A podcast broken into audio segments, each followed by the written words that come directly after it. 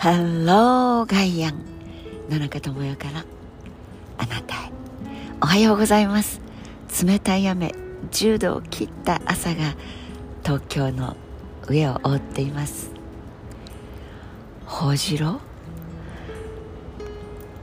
静かにいつもだともっと賑やかな朝を伝えてくれていますが今は雨に濡れている枝の上をぴょんぴょんぴょんぴょんあっちからこっちこっちからあっち。結構春の雨冷たくていい。朝シャワー。朝シャン、うん、シャンプーなんて僕たち石鹸なんかいらないんですよ。こうやってね天から降ってくる。これが最高。本当に瞳まで見えるぐらい近くでぴょんぴょこぴょんぴょこ跳ね回ってくれています。皆さんのそして皆さんの周りの桜はどうでしょう？ああ降らないで。悲しそうな顔ですか？でもこの間の日曜日のなんとなく煙るようなすっきりしない。霧雨と真面目な雨の行ったり来たりのその中で咲いていた桜たちよりはなんだかちょっとほっとしてほっこり見えるのは本当に不思議です。自分たちを覆っている春。それがよくわからないという話もしましたがでも昨日とても素敵な体験をしました。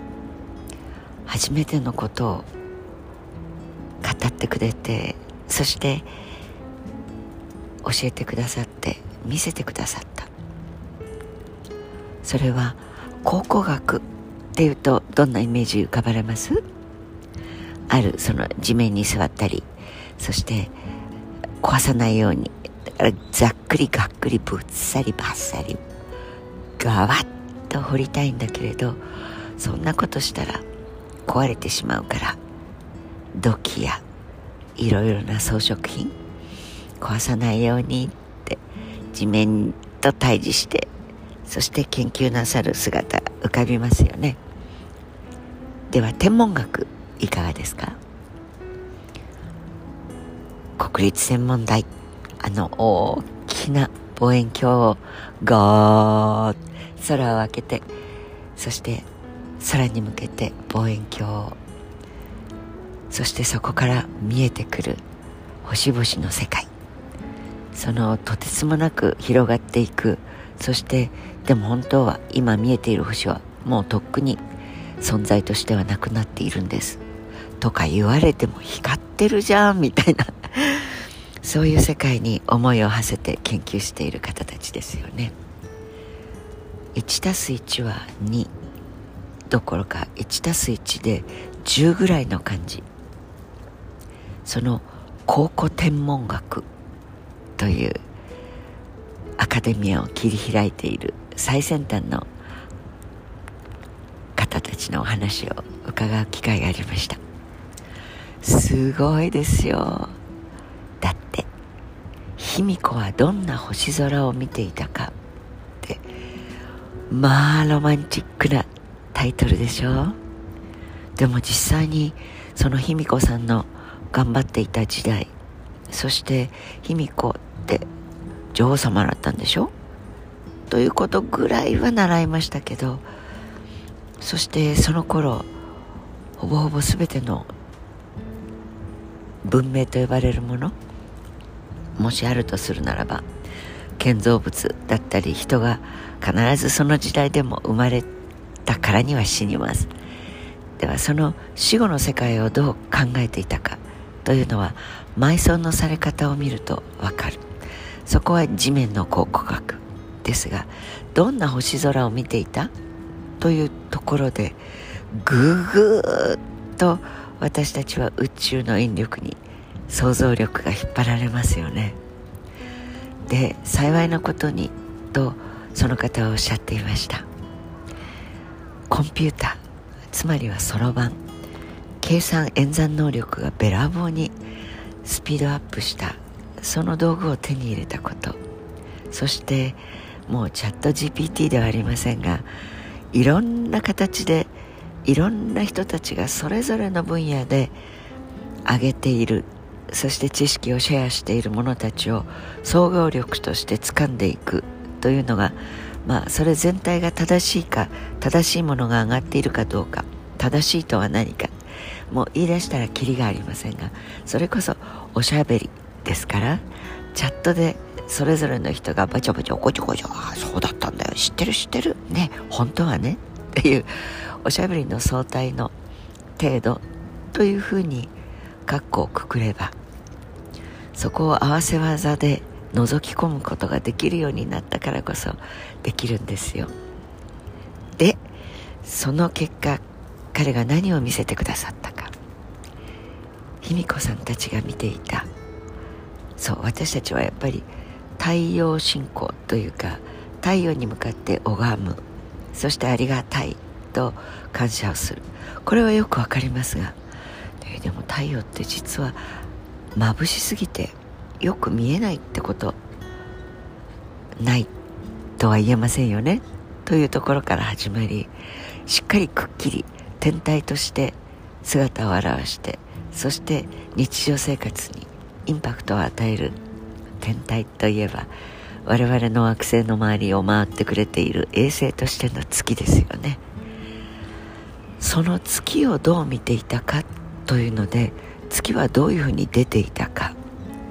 それを計算式で表すことができてそしてその頃なんとそうそう私たちは飛鳥とか奈良習いますよね。でもさらりと流されているのが奈良時代。飛鳥時代。卑弥呼さんから急にその400年間ほぼほぼ200年代から600年代に至る。その間って抜けてると思いません？400年が抜けるってことは江戸時代がすっぽりなくて戦国時代そして室町鎌倉その辺りが鎌倉までは行かなくてもですよ。江戸明治から振り返った時の江戸そしてその前辺りがスコーンと抜けたら何のことやらですよね。その間にも人々は生きてそして王朝と呼ぶか村落と呼ぶかは別にしても人々は何がしかのものを信じて何がしかのものを食べ愛し合い死んでった。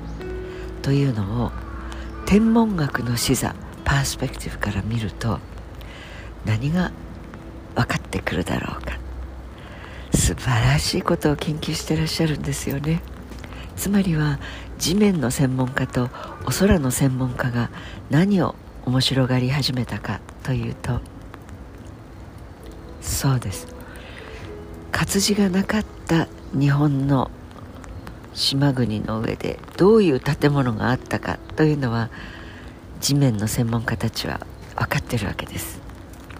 吉野ヶ里遺跡とかここに大きな柱があってでここにこういうふうな柱を持ったこっち向きの屋根とこういうふうなものがという形で建物の構造的なものというのは地面の専門家たちは考察をしてほぼほぼこうだろう。それと星つまりお月様が出てそして沈む。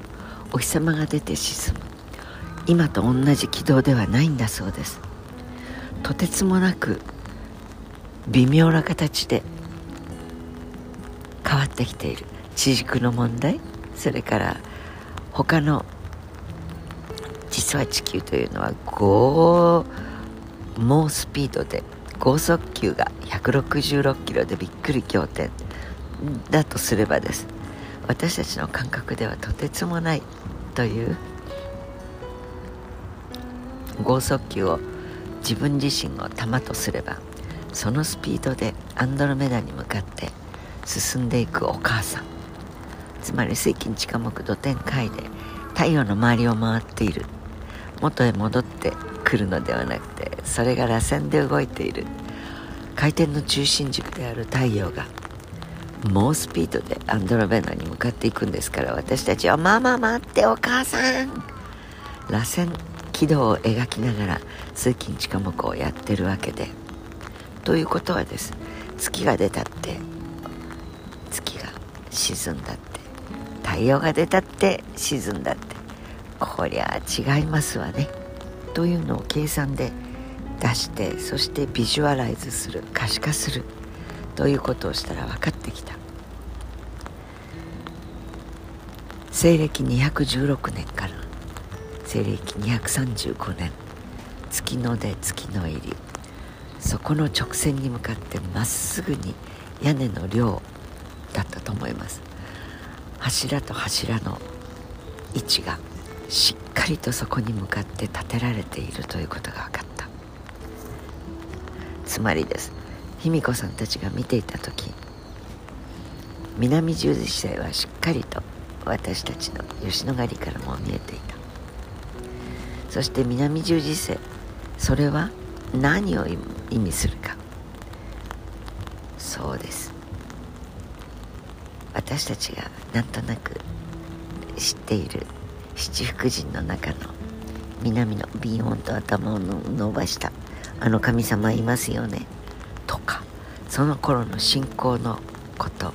そして発見されてくる道教道の鏡ですね。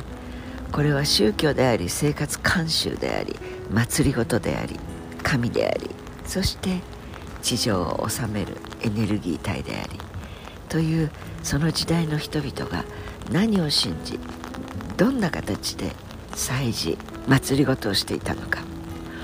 なんとお月様。失礼。星座といって線を引っ張って星をくっつけていますがこれすら時代によって違っていたんですよ。とまあごめんなさい。これを再現していたら何時間になってしまいます。つまりはパースペクティブ。人が自分のこと相手のこと国のことあるいは企業のこと財産のこと人生のことそれをどこからどんなふうに光を当てて考えるかという視座。思考の視座を天から見ると意外な事実として時間を遡るという考古学の実無に対して新しい光が当たってきますよね。というお話でした。ふふ。雨が降っているとちょっと気が塞みます。この雨を降らしている雲なんてほんの地球のおそばでございます。これの突き抜けた雲の先には雨が降らない宇宙の世界があります。でもその宇宙には降るような流れ星どこから来てどこへ行くんでしょうね。